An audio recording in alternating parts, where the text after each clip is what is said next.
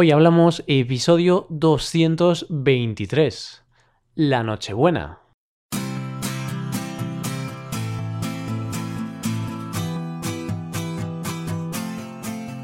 Bienvenidos a Hoy Hablamos, el podcast para aprender español cada día. Ya lo sabéis, publicamos nuestro podcast de lunes a viernes. Podéis escucharlo en iTunes, en Android o en nuestra página web hoyhablamos.com. Recordad que en nuestra página web tenéis disponible la transcripción completa del audio de este episodio. Hola amigos, bienvenidos a un nuevo episodio del tema del mes de diciembre, la Navidad. En este episodio nos vamos a centrar en la Nochebuena. Y aunque mm, aún quedan casi dos semanas para su llegada, queremos hablarte de cómo celebramos la Nochebuena en nuestro país.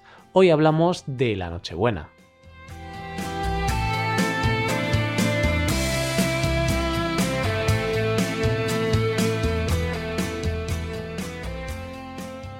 Como bien sabes, el día 24 de diciembre es un día importante para los cristianos.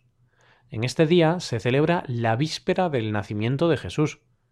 En España se celebra en familia. La noche del 24 de diciembre de cada año, las familias españolas se reúnen para cenar y disfrutar de un ambiente agradable. En el pasado, este encuentro tenía una justificación más religiosa. No obstante, en la actualidad, creyentes y ateos se reúnen para pasar una noche en familia. Ya se sabe, los humanos somos animales de costumbres. Cuando se acercan estas fechas, pase lo que pase, ya sabemos lo que nos espera. da igual que no hayas visto a tu primo en todo un año o que te lleves mal con tu cuñado. Eso no importa, al menos en Nochebuena. Durante Nochebuena, la familia al completo se junta alrededor de una mesa. Suegros, cuñados, hermanos, abuelos, hijos, no puede faltar nadie. Normalmente se utiliza la cena en casa. Normalmente se realiza la cena en casa, aunque cada vez es más habitual pasar esta noche en un restaurante.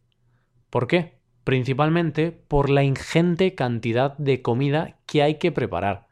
Y claro, porque tras esto toca lavar. Y hay gente que prefiere hacerlo en un restaurante y no tener que preocuparse por la preparación de la comida y por todo lo que viene después. Otras familias, en cambio, deciden quedarse en casa y encargar comida a domicilio. Esta es una buena manera de evitar cocinar para tantas personas. Aún así, está claro que la opción más popular y tradicional es la de preparar la comida en casa. Esto es, sin duda, lo que hace la mayor parte de la población española. Casi todos mis amigos hacen esto.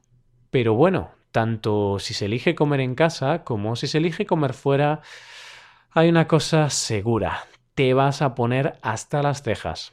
Y esto significa que te vas a hartar de comer. De comer y de beber. Como ya te dije en el episodio del lunes pasado, las cenas navideñas destacan por una cosa, comida en abundancia.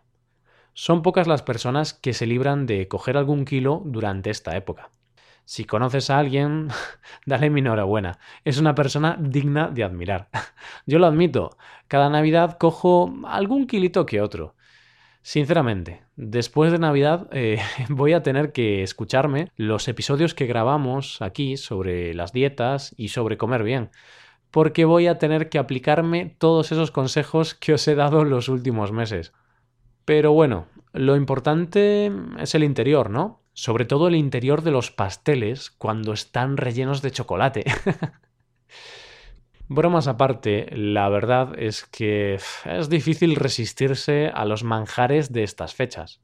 Ahora os voy a comentar algunas comidas muy populares. Carnes. Carnes de cerdo, ternera, cordero, pavo y, claro, todo bien acompañado de sus salsitas.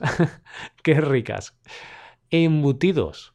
Embutidos como el salchichón, chorizo, queso y obviamente ya que estamos en España, jamón serrano. El jamón serrano es un embutido esencial. No puede faltar en ninguna mesa. De lo contrario, los invitados van a enfadarse. ¿eh? Pescados. Aunque yo no soy un gran fan del pescado, en Nochebuena el pescado no puede faltar. Besugo, rape, lubina, salmón, bacalao, que cada uno escoja su favorito. Depende mucho de la familia. En mi caso, mi familia suele cocinar bacalao, pescado que personalmente odio bastante. Espero que mi madre no escuche este podcast. mariscos. Y cómo no, los mariscos. Aunque los mariscos son bastante caros, como decimos los españoles, un día es un día. Por una vez no pasa nada. Un día es un día y en Nochebuena podremos deleitarnos de mariscos tan deliciosos como almejas, gambas o langostinos. En esta cena siempre vas a ver la estampa de alguien chupando la cabeza de las gambas. No falla. El sonido es así, ¿eh? Así es como chupamos la cabeza de las gambas. bueno, eh, tampoco pueden faltar los postres. Aún me hace gracia el, sonido de la, gamba. Bueno, eh, tampoco pueden faltar los postres. Postres tan típicos como son los turrones, los mazapanes o los mantecados. Sin ellos, estas fiestas no serían lo mismo. Están buenísimos. Es verdad que tienen muchas calorías. Demasiadas. no obstante, y como ya os dije antes, un día es un día.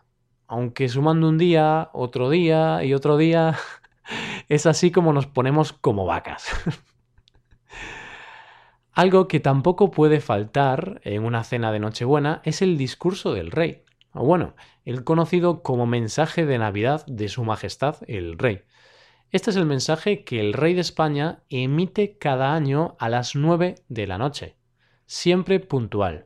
Ni un minuto más, ni un minuto menos.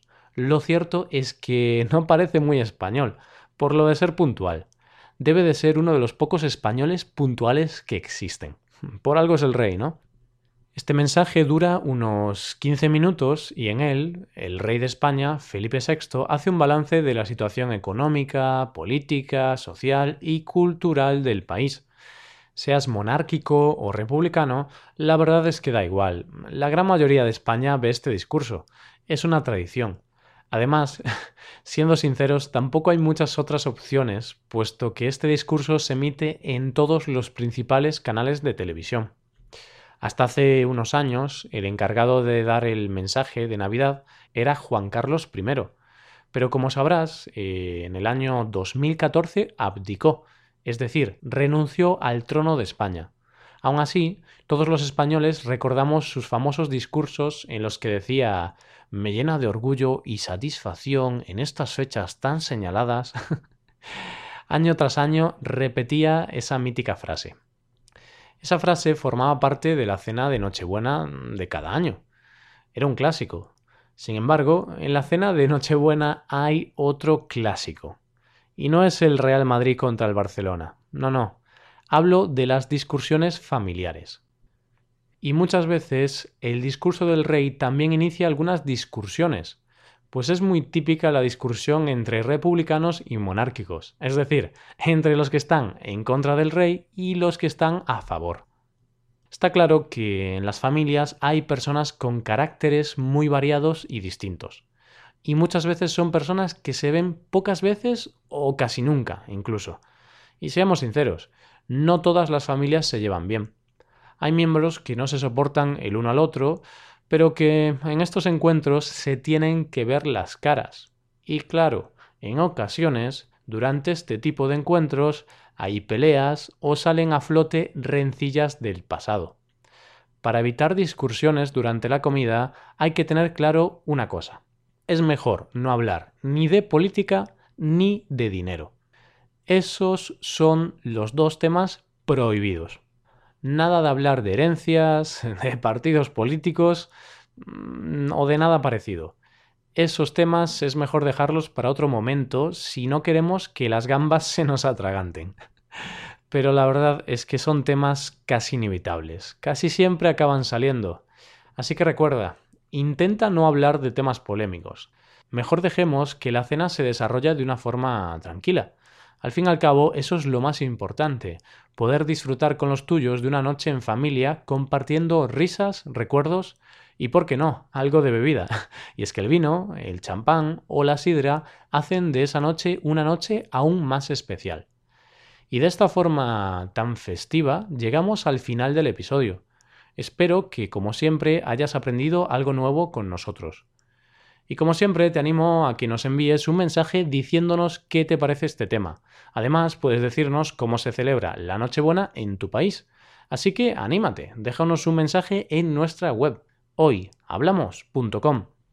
Si disfrutas de este podcast, deja una valoración de 5 estrellas en iTunes. Nos ayudarás a seguir creciendo y a que podamos seguir haciendo más episodios como este.